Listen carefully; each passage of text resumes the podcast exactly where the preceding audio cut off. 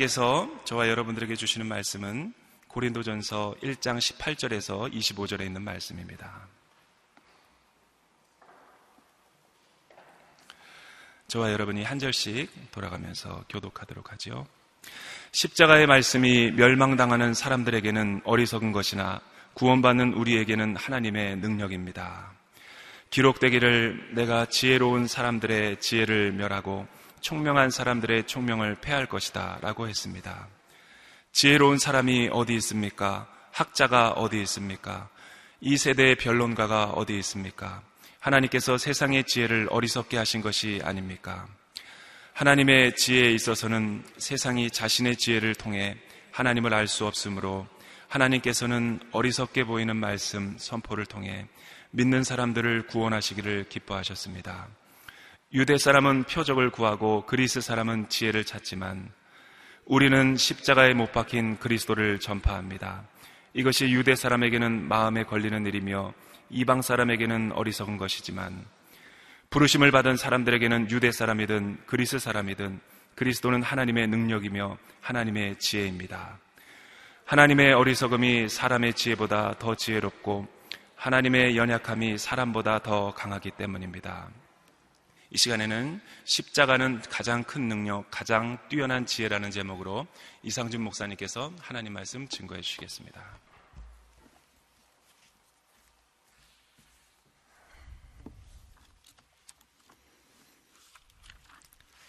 오늘 하루도 말씀으로 성령으로 충만한 하루가 되기를 축복합니다. 아, 또한 아, 그리스도의 십자가에 나타난 하나님의 지혜가 우리 가운데 임하는 축복이 있기를 바랍니다. 어, 오늘 본문의 고린도전서 1장 18절 말씀 함께 같이 다시 읽어보겠습니다. 18절 시작. 십자가의 말씀이 멸망당하는 사람들에게는 어리석은 것이나 구원받는 우리에게는 하나님의 능력입니다. 네, 십자가의 말씀. NIV 어, 성경에는 the message of the cross라고 되어 있습니다. 십자가의 메시지라고 되어 있습니다. 어, 헬라어로는 어, 원문에는 로고스라고 되어 있습니다. 로고스. 아, 그래서 메시지라는 뜻보다는 오늘 우리말 성경에 번역이 되어 있는 말씀, 예, 말씀이라는 단어가 좀더 어, 원어적인 의미에 가깝다고 보입니다. 이 로고스는 요한복음 1장에 말씀이 육신이 되어 우리 가운데 오신 분 예수 그리스도 태초부터 계신 말씀 만물을 창조하신 말씀 예수 그리스도를 의미하는 단어이기도 합니다. 하나님은 말씀만 하시는 분이 아니시는, 아니시라 그 말씀을 반드시 지키시는 분이시죠. 인간은 겉과 속이 다른 표리부동한 존재이지만 하나님은 존재가 일치하시는 분이기 때문이죠. 그리고 하나님은 처음과 나중이 동일하신 분이시기 때문입니다. 그 완전하신 하나님, 그 완전하신 하나님은 말씀하시는 하나님이신데 예, 그분의 말씀은 그분의 존재의 본질을 의미하는 것이죠. 그래서 말씀이 어떻게 어, 성자이실 수 있는가? 예, 말씀은 그 존재의 본질과 인격을 의미하는 것이기 때문이죠. 그래서 말씀이 바로 그리스도이시다. 하나님의 진리의 말씀이신 그리스도를 이야기하는 것이죠. 아, 자, 그런데 그 하나님의 진리의 본체이신 그리스도께서 십자가에 달리셨어요. 그리고 그 십자가의 구속을 믿는 사람들에게는 하나님께서 구원을 주십니다. 그래서 십자가는 하나님이 우리를 얼마나 사랑하시는지 그분의 그 심장을 꺼내어서 우리에게 보여주신 그런 가장 극적인 사건입니다. 요한복음 1장 12절 말씀에 영접하는 자 곧 그 이름을 믿는 자들에게는 하나님의 자녀가 되는 권세를 주셨느니라. 하나님의 자녀됨의 권세는 오직 예수 그리스도의 십자가를 통해서 얻는 줄로 믿습니다. 이것이 진리이죠, 진리. 어, 말씀이신 그리스도께서 십자가의 죽음을 통해서 보여주신 진리, 로고스. 로고스이신 그분이 보여주신 로고스. 그리고 그분이 그분의 입술로 선포하신 로고스입니다. 그런데 오늘 본문의 말씀에 보면 그 십자가의 도가, 그 십자가의 말씀이 멸망당하는 사람들에게는 어리석은 것이나 구원받는 우리에게는 하나님의 능력입니다. 분명히 이 십자가에도 십자가의 말씀, 불변하는 진리, 처음과 끝이 같으신 그 하나님의 진리의 본체, 로고스라고 표현이, 표현이 되어 있는데 그것을 받아들이는 사람에 따라 달라진다는 거예요. 그럼 앞에는 불변하는 것인데 뒤에는 가변적인 것이잖아요. 그래서 이 문장을 어제 묵상을 하면서 어, 주님 이 앞과 뒤가 다릅니다. 어떻게 불변하는 진리가 받아들이는 사람에 따라서 가변적이 될 수 있습니까? 그래서 아마도 NIV 성경은 좀 더 뒷부분의 의미에 치중해서 메시지라고 표현을 한 것 같아요.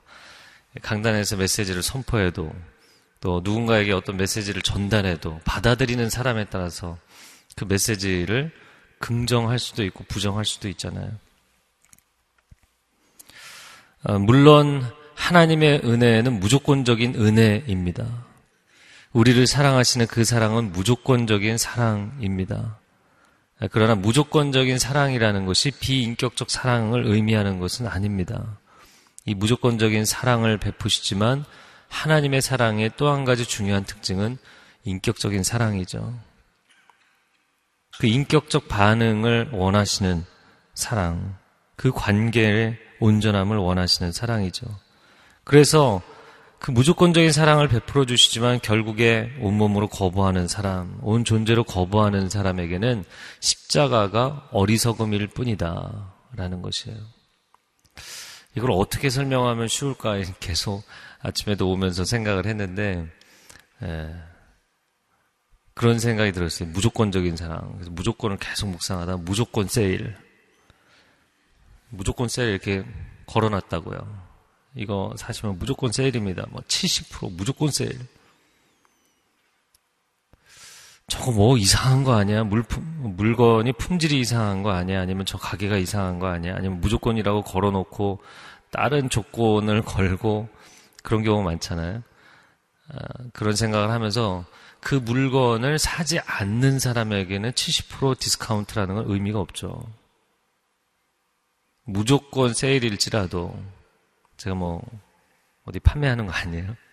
무조건 세일을 붙여놨을지라도 결국에는 거기에 반응하는 사람만이 그 무조건적인 혜택을 보는 것이죠. 하나님은 우리에게 무조건적인 은혜를 베푸세요. 사랑을 베푸시지만 결국에는 그 받아들이는 사람들이 그래서 본문에 멸망당하는 사람들에게는 어리석은 것이다. 즉, 그 십자가의 도를 거부하는 사람, 온 인격으로, 온 존재로 거부하는 사람, 하나님의 존재 자체를 부인하는 사람도 있고요. 하나님이 존재한다 할지라도 나는 거부하겠다. 이런 사람들이 있어요. 어떤 종류이든 받아들이지 않는 사람에게는 어리석음이다. 그러나 정반대로 구원받는 우리에게는 하나님의 구원의 능력이다. 라는 것이죠. 어, 하나님의 사랑은 인격적인 사랑이기 때문에 인간의 결정권을 존중하십니다. 하나님의 사랑의 절대성, 그러면서 하나님의 사랑의 온전성, 그것을 인간이 가지고 있는 자기 주도적 결정권이 결코 어, 해치거나 무슨 관계를 만들지 않는다는 것이에요. 왜냐하면 사랑의 그 온전성은 사랑의 자발성을 내포해야 되기 때문이죠. 이런 것이죠. 내가 누군가를 사랑해요. 그런데 어, 그도 나를 사랑하도록 만들기 위해서 강요한다. 집에 가둬둔다. 이러면 이제 공포 영화가 되는 거죠. 어, 이상한 관계, 스토킹 뭐 이런 것이 되는 거죠. 어, 하나님은 사랑이 온전하게 완성되기를 원하시는 분이세요. 그래서 인간에게 자유의지를 주셨다는 것은 어마어마한 모험이죠. 창조주께서 그분이 가지고 계신 가장 중요한 기능을 인간에게 한 가지 주셨는데 그것은 자유의지입니다. 그거는 상대방에 대한 놀라운 배려예요. 놀라운 배려. 우리 한국 부모들이 자식에 대한 사랑이 넘치다 보니까 과보호 많이 하잖아요. 아, 자식이 누구를 친구로 사귀느냐도 부모가 결정해 주려고 하고 학원 정도가 아니라 뭐 대학, 학과도 부모가 결정해 주려고 직장도 부모가 결정해 주려고 하고 예, 요즘은 이 헬리콥터 마음이 대학 교수님한테도 전화하고 직장 상사한테도 전화하고 예, 누구랑 결혼하느냐도 부모가 결정해 주려고 하고 예. 그런데 여기서 생기는 가장 치명적인 문제, 이 한국 부모들의 이 정의 문화, 이 지극한 사랑에서 가장 치명적인 문제는 자녀의 자유의지를 뺏는다는 것이에요. 인격의 완성에 있어서 가장 중요한 기능인 자유의지를 뺏어요. 스스로 결정하는 자기 주도적 결정권을 뺏어버리는 거예요. 이게 얼마나 인격을 망가뜨리는 것인지. 그러니까 손 주입식으로 누군가가 결정해줘서 인생을 살아왔기 때문에 난관을 뚫고 갈 힘이 없어요. 고난을 이겨낼 힘이 없어요.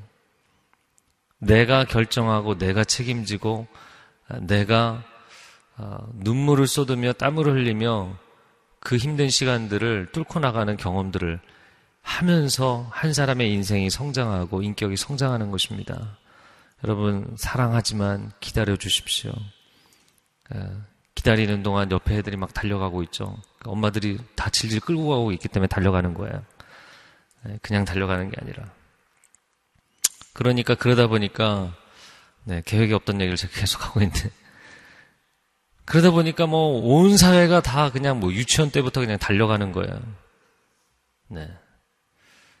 아, 그러나 결국에는 인격의 힘이 그 내면의 힘이 성장한 아이가 세상을 움직이게 될 것입니다.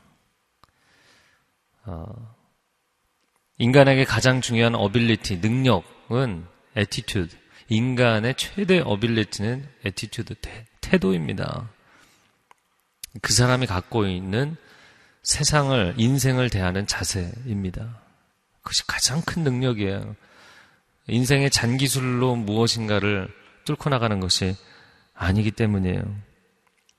어, 사업가가 뭐 경영학을 아무리 공부해도 논리로 사업하는 게 아니죠. 어, 세상을 볼 수 있는 해안도 필요하겠지만 결국에는 얼마나 그것을 해나갈 수 있는 강력한 의지력이 있는가. 예, 자기 의지력이 상당히 중요한 것이 인간이 어, 죄인된 인간이 회복해야 될 가장 중요한 부분 자유의지입니다. 거룩하고 건강한 자유의지. 아, 내가 온전하게 살고 싶다. 이렇게 생각하면서도 전혀 삶이 온전하게 되지 못해요. 그는 자유의지가 망가져 있기 때문이거든요. 여러분, 그리스도께서 우리를 위해 십자가를 지심으로 그분의 보혈을 우리에게 덮어주셔서 우리 안에 있는 이 자유의지가 거룩하고 온전해지기를 축복합니다. 아내에게 강요하지 마세요. 남편에게 강요하지 마세요. 예. 이미 여러 번 얘기했기 때문에 무엇이 옳은지 알아요. 아는데 못하는 게 문제인 것이에요. 그 자유의지가 회복이 돼야 돼요. 성령님께서 우리 가운데 임재하여 주시기를 축복합니다. 그래서 이 사랑의 온전성은 자발성을 기초로 하고 있는 것이기 때문에 인간에게 결정권을 주시는 놀라운 결단을 하나님이 하신 겁니다. 그래서 이게 어찌 보면은 모순으로 보이지만, 어, 그러면은 구원이라는 건 인간이 결정하는 거 아니냐. 그러나 인간에게 자유의지를 주시는 것도 하나님의 의지이셨고, 인간에게 결정권을 주신 것도 하나님의 결정이에요. 그래서 거시적인 개념에서 보면 하나님의 의지와 하나님의 섭리, 하나님의 결정 안에 인간의 자유의지가 있어요. 하나님은 온 세상을 붙들고 계시는 분이세요. 우리 인생을 붙들고 계시는 분이세요. 그래서 인간에게 스스로 어떤 선택을 하느냐, 이 자유의지로 본인이 선택하기 때문에 가론 유다가 변명이 없고, 헤롯이 변명이 없고, 빌라노가 변명할 수 없어요. 왜냐하면 자기 인격, 자기 결정권으로 결정한 것이기 때문에 하나님 그것을 강요하신 것은 아닙니다. 그러나 이 모든 것을 결국엔 또한 하나님이 섭리하세요. 그래서 이 두 가지가 인간의 3차원적인 논리로는 모순인 것 같지만 이 두 가지를 하나님께서 함께 끌고 가고 계시는 것입니다. 아, 여러분, 하나님을 신뢰하는 것이 우리 영혼의 힘이 될 줄로 믿습니다. 하나님 신뢰하십시오. 하나님은 우리를 완전히 놓으신 것이 아닙니다. 세상을 완전히 놓으신 게 아니에요. 그러나 또한 우리의 인격을 존중하세요. 우리가 하나님 앞에 반응하기를 원하세요. 어, 그렇게 인격적으로 다가오시는 하나님이십니다. 그런데 세상이 그분이 우리에게 제시하신 최고의 사랑, 이 십자가의 사랑을 거부한단 말이죠. 그래서 19절과 20절 말씀을 어, 이야기하는 것입니다. 19, 20절 같이 읽겠습니다. 시작. 총명한 사람들의 총명을 패할 것이다 라고 했습니다. 지혜로운 사람이 어디 있습니까? 학자가 어디 있습니까? 이 세대의 변론가가 어디 있습니까? 하나님께서 세상의 지혜를 어리석게 하신 것이 아닙니까? 이렇게 말씀하고 있습니다. 어, 이사야 말씀을 한 구절 보겠습니다. 이사야 29장 14절 말씀 에 보면 그러므로 내가 다시금 이 백성을 놀라게 할 것이다. 지혜 있는 사람에게서 지혜가 사라질 것이고 분별 있는 사람에게서 분별력이 없어질 것이다. 아, 이렇게 하나님의 심판에 대한 메시지를 선언하시면서 24절 말씀을 하셨어요. 그런데 그 14절 앞부분에 보면 13절에 여호와께서 말씀하신다. 이 백성이 입으로는 내게 다가오고 입술로는 나를 공경하지만 그 마음은 내게서 멀어져 있고 사람에게서 배운 관습대로 나를 두려워할 뿐이다. 그러니까 경외한다고 이야기하면서 사실은 관습이고 전통이고 종교일 뿐이지 그 백성, 이스라엘 백성들이 하나님을 진실로 경외하지 않는다는 거예요. 그래서 신앙이 종교로 전락하면 그들이 주장하는 모든 지혜는 결국에 빼앗기게 될 것이다. 그 말씀을 하시는 겁니다. 여기서 기록되기를 어, 이야기하는 것은 구약의 인용 이사야 29장 14절을 말씀하는 것이거든요. 근데 그 14절 앞부분에 13절에 말씀한 것은 이 형식적인 신앙을 이야기하는 것이죠. 여러분 생각해 보십시오. 유대인들이 당시에도 그렇지만 오늘날에도 마찬가지인데 세계 모든 민족들 가운데 가장 지혜로운 민족으로 인정을 받잖아요. 지혜가 탁월한 민족으로 인정을 받고 있잖아요. 게다가 하나님의 말씀을 직접 받아서 전달하는 역할을 하는 민족이잖아요. 그런데 그런 지혜 어찌 보면 가장 탁월함이 있어야 될 유대인들이 하나님의 최고의 지혜인 예수 그리스도를 받아들이지 않는 거예요. 하나님의 최고의 지혜인 그 예수 그리스도의 십자가를 받아들이지 않는 거예요. 그러니까 이게 얼마나 모순이 됩니까? 또한 오늘 본문에 나오는 이 유대인들뿐만 아니라 헬라인들, 그리스인들, 그리스인들은 아, 신앙의 차원을 배제하고 세상적인 관점에서 볼때 아, 세계의 사상사를 철학사를 이끌어온 지금까지 어, 서구 도시 문명, 현대 문명을 이끌어온 주역이죠. 그 사상사의 기초를 놓은 사람들이잖아요. 그런데 그런 그리스인들이 보는 합리적인 관점에서도 하나님의 최고의 지혜인 예수 그리스도의 십자가를 받아들이지 않는다는 거예요. 아, 그러니 그들의 지혜는 무용지물이다. 이 땅에서 지혜로운 것이지. 아, 그리고는 아무 실력 발휘를 못하는 거예요. 20절에 지혜로운 사람이 어디 있습니까? 여기서 첫 번째 지혜로운 사람이 어디 있습니까?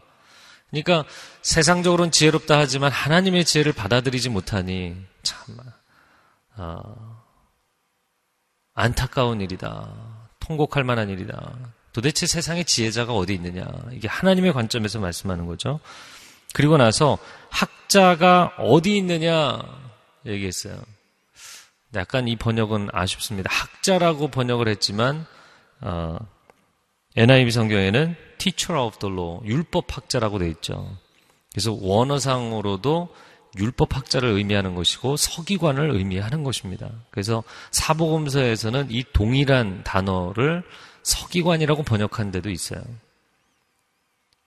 그첫 번째, 자, 지혜자가 어디 있느냐는 포괄적인 개념으로 이야기한 것이고, 율법학자, 서기관이 어디 있느냐라고 이야기한 것은 스스로 가장 지혜롭다고 하늘의 지혜를 가지고 있다고 생각하는 유대인들 중에서 유대인들 중에서 가장 지혜로운 사람들이라고 생각하는 서기관들을 얘기한 거였어요. 서기관들이 어디 있느냐? 그들의 지혜가 무슨 역할을 하고 있느냐? 두 번째, 이 세대의 변론가가 어디 있느냐? 이 변증, 논증, 또 웅변술, 논리학의 탁월함을 보였던 헬라인들, 이 헬라인들이 가장 지혜롭다고 생각하는 변론가를 얘기한 거예요. 그래서 유대인의 대표, 헬라인의 대표를 얘기하면서 하나님께서 이 세상 지혜를 어리석게 만드신 것이 아니냐 말씀합니다. 자, 그래서 18절에 있는 어리석음이 지금 20절에 와서는 확 반전이 됐죠. 그래서 그 세상 사람들은 십자가의 도를 어리석음이라고 얘기했는데 정반대로 하나님의 관점에서는 그들의 지혜가 어리석음이다. 이렇게 말씀을 했어요.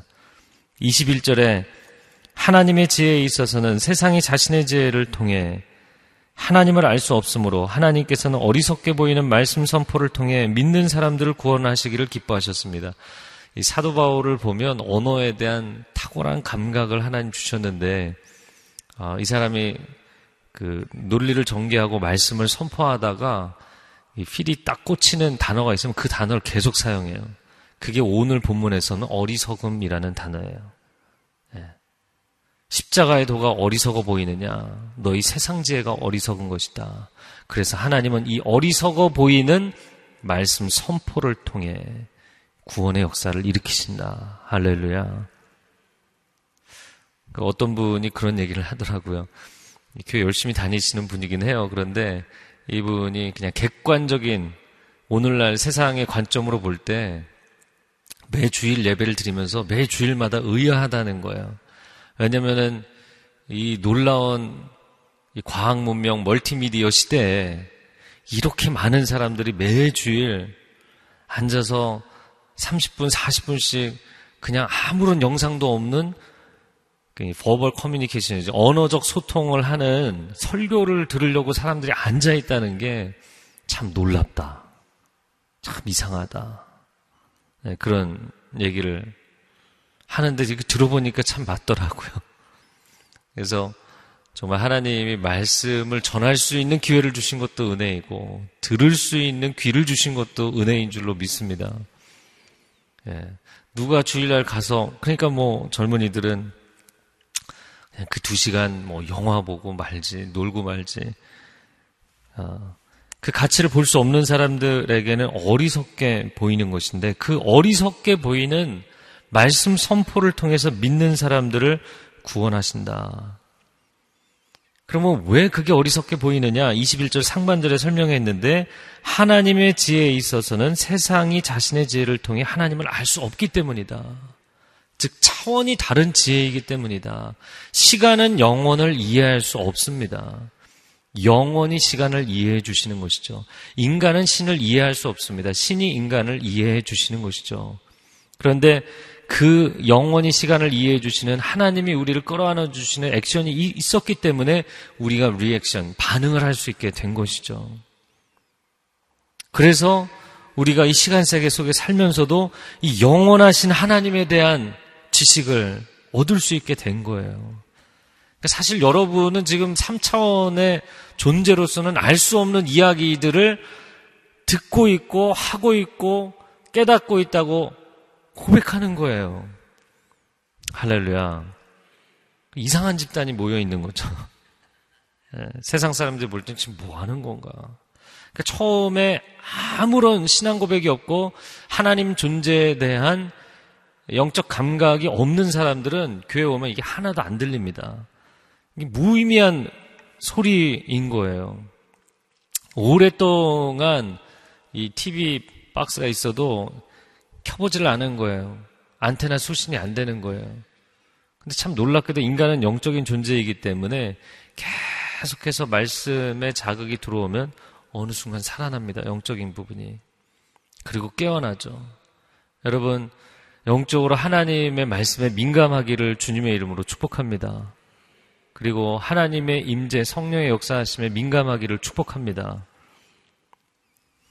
그래서 전혀 다른 차원이기 때문에 그렇다라고 말씀을 하면서 이제 22절에 다시 한번 이 내용을 또 다른 각도에서 설명을 합니다. 유대인과 헬라인, 세상의 어찌 보면 사상사의 양대 산맥, 헤브라이즘과 헬레니즘이라고 이야기하는 어, 인류 사상사의 양대 산맥을 사실 여기 정리를 해 놓았어요.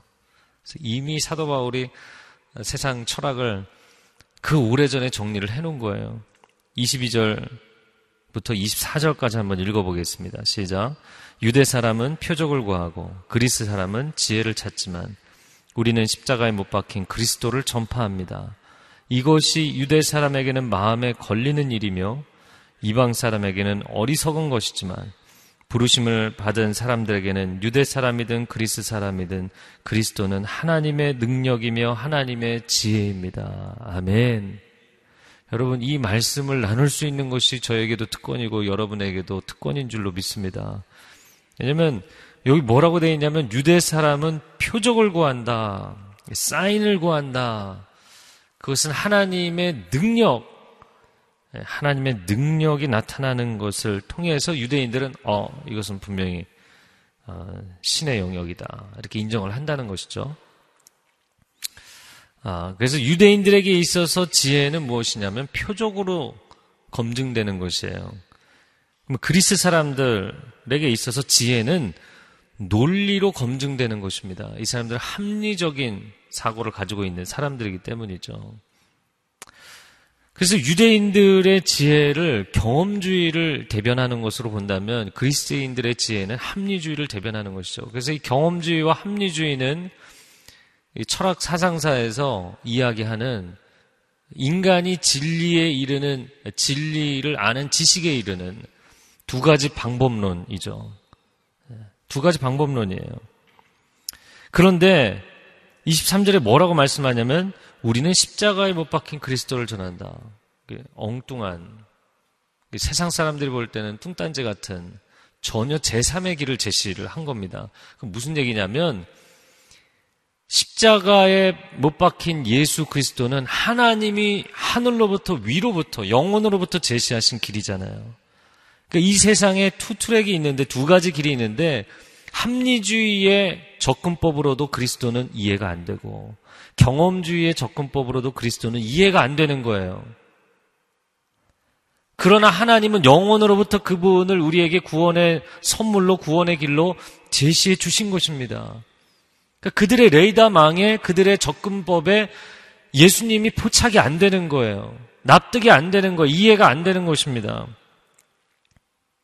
그래서 23절에 말씀하죠.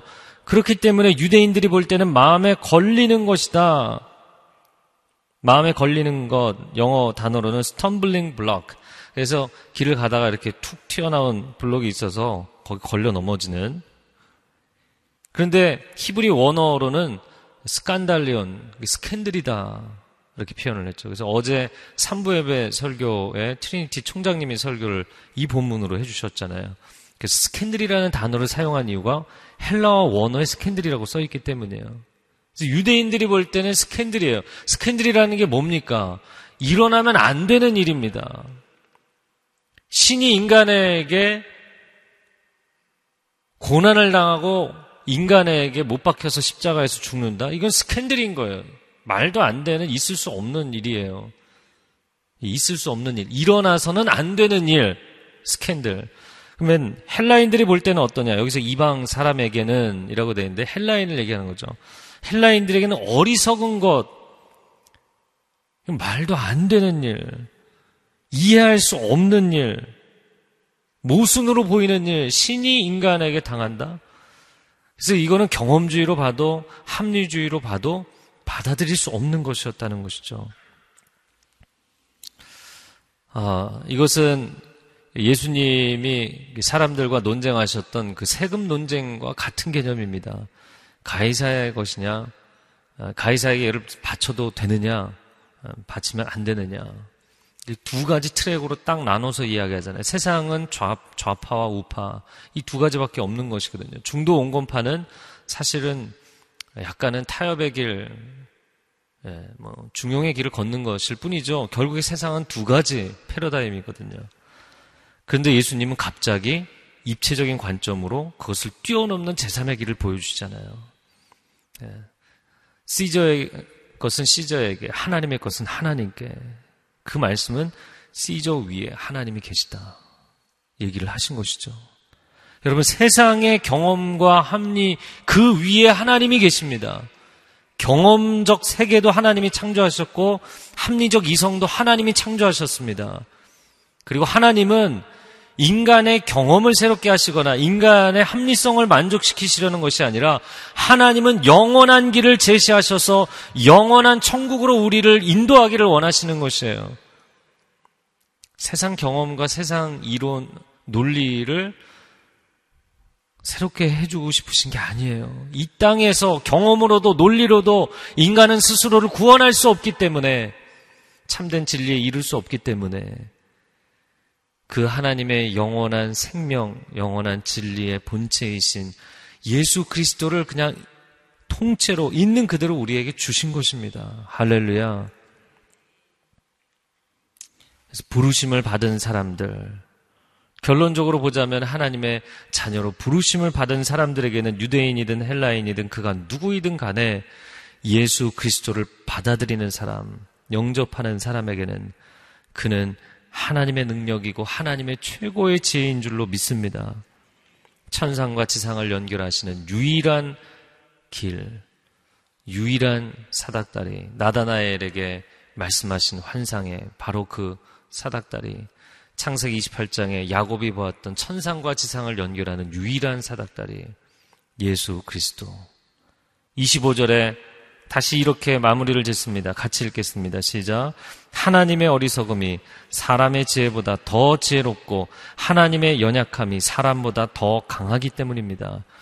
만약에 앞에 설명이 없이 갑자기 25절에 훅 그냥 하나님의 어리석음이라고 표현을 했다면 사람들이 오 무슨 소리인가 했을 것이에요. 네, 왜 하나님이 어리석으신가요? 네, 이해가 안 되겠죠. 그러나 앞부분에 다 설명을 했잖아요. 인간이 볼 때 하나님이 제시한 십자가는 어리석다는 거예요. 근데 그 하나님의 사람이 이야기하는 그 하나님의 어리석음이 사람의 지혜로는 감당할 수 없는 전혀 다른 차원의 고차원적인 지혜다. 그리고 인간이 볼 때 십자가에 달린 그 하나님의 아들이 얼마나 연약합니까? 그분이 능력이 없어서 그렇게 하신 것이 아니죠. 인간이 규정한 하나님의 연약함이 사람보다 사람의 능력보다 이해할 수 없이 사람의 능력으로 감당할 수 없이 가장 큰 능력이다. 라는 말씀을 하는 거예요. 저는 이거 묵상을 하다가 이렇게 졸다가 묵상하다가 떠오른 한 가지가 암행어사 출도요. 그거였어요. 남루한 옷을 입고 마패를 속에 숨기고 아, 어명이요. 암행 어사라는 것은 이 어자는 임금이잖아요. 임금이 보낸 존재죠. 사람들이 볼 때는 뭐 저렇게 약한 저렇게 말도 안 되는 근데 그가 딱 마패를 꺼내든 순간 모두가 그냥 다 엎드리는 거잖아요. 마지막 날 무엇이 진정한 지혜인지 무엇이 진정한 어리석음이었는지 드러나게 될 것입니다. 여러분 오늘날 세상이 종교 다원주의를 이야기하고 오늘날 세상이 무신론을 이야기하는 시대가 되었습니다. 어제 저도 그 트리니티 총장님 설교를 들으면서 충격을 받은 것이 영국의 한 시골 마을에서 어린 자녀가 죽어서 무덤 위에 십자가를 세웠는데 이 십자가가 아, 기독교의 공격적 상징이기 때문에 없애라. 그거를 예, 법적으로 명령을 하는 거예요. 여러분, 이제는 신앙을 가지고 있다는 그 자체만으로 핍박을 받는 시대가 오게 될 것입니다. 그냥 다른 사람에게 전하지 마십시오 정도가 아니라 그 신앙을 드러내거나 표현하거나 갖고 있다는 것 자체만으로 박해가 오는 시대가 오게 될 것이에요. 여러분 깨어 있으십시오. 무엇이 참 지혜이고 무엇이 진짜 어리석은 것인지 시간 함께 기도하겠습니다. 기도할 때 하늘의 지혜를 우리에게 부어 주시옵소서. 예수 그리스도 생명을 구원하는 우리를 영혼의 길로 인도하시는 참 지혜가 우리에게 부어지게 하여 주시옵소서. 오직 예수 그리스도의 이름으로 구원받고 오직 예수 그리스도의 이름에 의지하여 하나님께 기도하고 오직 예수 그리스도의 이름을 선포함으로 어둠의 권세들이 떠나가는 줄로 믿습니다. 예수 그 이름 하나님의 능력 하나님의 지혜를 붙들고 승리하는 한 주간의 삶이 되게 하여 주옵소서 두 손을 들고 주여 삼창어 기도하겠습니다. 주여 주여, 주여, 오 주님 감사합니다. 이 놀라운 영광을, 이 놀라운 능력을, 이 놀라운 지혜를 우리에게 깨닫게 해주셨고, 우리에게 선물로 주심을 인하여 감사드립니다.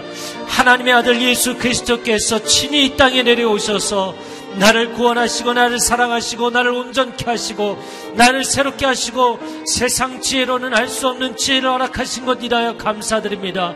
땅에 갇혀 있는 지혜가 아니라 하늘의 지혜를 허락하심을 감사합니다. 땅에 사람들이 이야기하는 능력이 아니라 하늘의 능력을 경험하게 하시니 감사합니다. 이 한 주간도 오늘 하루도 하나님의 지혜가 충만하게 하여 주시고 하나님의 능력이 충만하게 하여 주시옵소서. 하나님의 사람들에게 하나님의 지혜가 충만할 지어다. 하나님의 능력이 충만할 지어다. 이미 우리에게 허락하신 그 주 예수 그리스도의 이름으로 담대히 일어나 선포하며 승리하는 하나님의 사람들이 되게 하여 주시옵소서. 오 하나님, 우리에게 많은 세상의 길이 있고 세상의 방식이 있고 세상의 지혜와 지식이 있고 능력이 있지만 이런 것과는 비교할 수 없는 하늘의 최고의 지혜와 능력이 있는 줄로 믿습니다. 예수 그리스도 그 이름을 깨달은 사람들은 세상에서 나의 경력이나 이력이나 학력이나 나의 재력이나 권력이 내가 세상에서 갖고 있는 힘이 약할지라도 예수 그리스도의 십자가의 도를 깨달은 사람은 하나님의 최고의 지혜를 깨달은 줄로 믿습니다. 하나님의 최고의 능력을 가지고 있는 줄로 믿습니다. 이 능력을 사용할 줄 아는 사람들이 되게 하여 주시고 이 지혜를 표현할 줄 아는 사람들이 되게 하여 주시옵소서. 세상의 소위 지혜와 세상의 소위 능력에 위축되지 않게 하여 주시고 강하고 담대한 하나님의 사람들로 살아가게 하여 주시옵소서. 이제는 우리 주 예수 그리스도의 은혜와 하나님 아버지의 극진하신 사랑하심과 성령의 교통하심이 하나님이 우리에게 허락하신 구원의 길, 유일한 생명의 길, 최고의 지혜와 능력 되시는 예수 그리스도 그 십자가의 도를 깨닫고 담대함으로 삶의 현장으로 나아가는 귀한 하나님의 백성들 위해 이들의 가정과 일터 위에 이땅 끝에서 이 십자가의 도를 증거하는 성교사님들의 가정과 그 사역 위에 이제로부터 영원토록 함께하여 주시기를 간절히 축원하옵나이다. 아멘.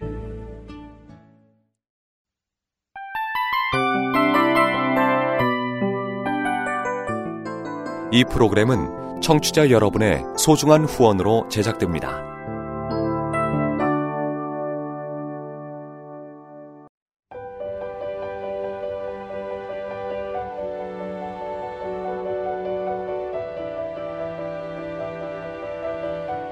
세상에는 수많은 교회들이 있지만 더 깊이 있는 말씀 강해를 찾기 위해 크기로만 교회를 선정하지 않습니다. 보다 좋은 영적 콘텐츠를 더 많이 나누기 위해 방송비를 받지 않습니다. 1년 365일 복음만 전하고 싶어서 우리는 광고를 하지 않습니다. 온누리의 복음을 땅끝까지 CGN TV와 함께 땅끝 성교사가 되주세요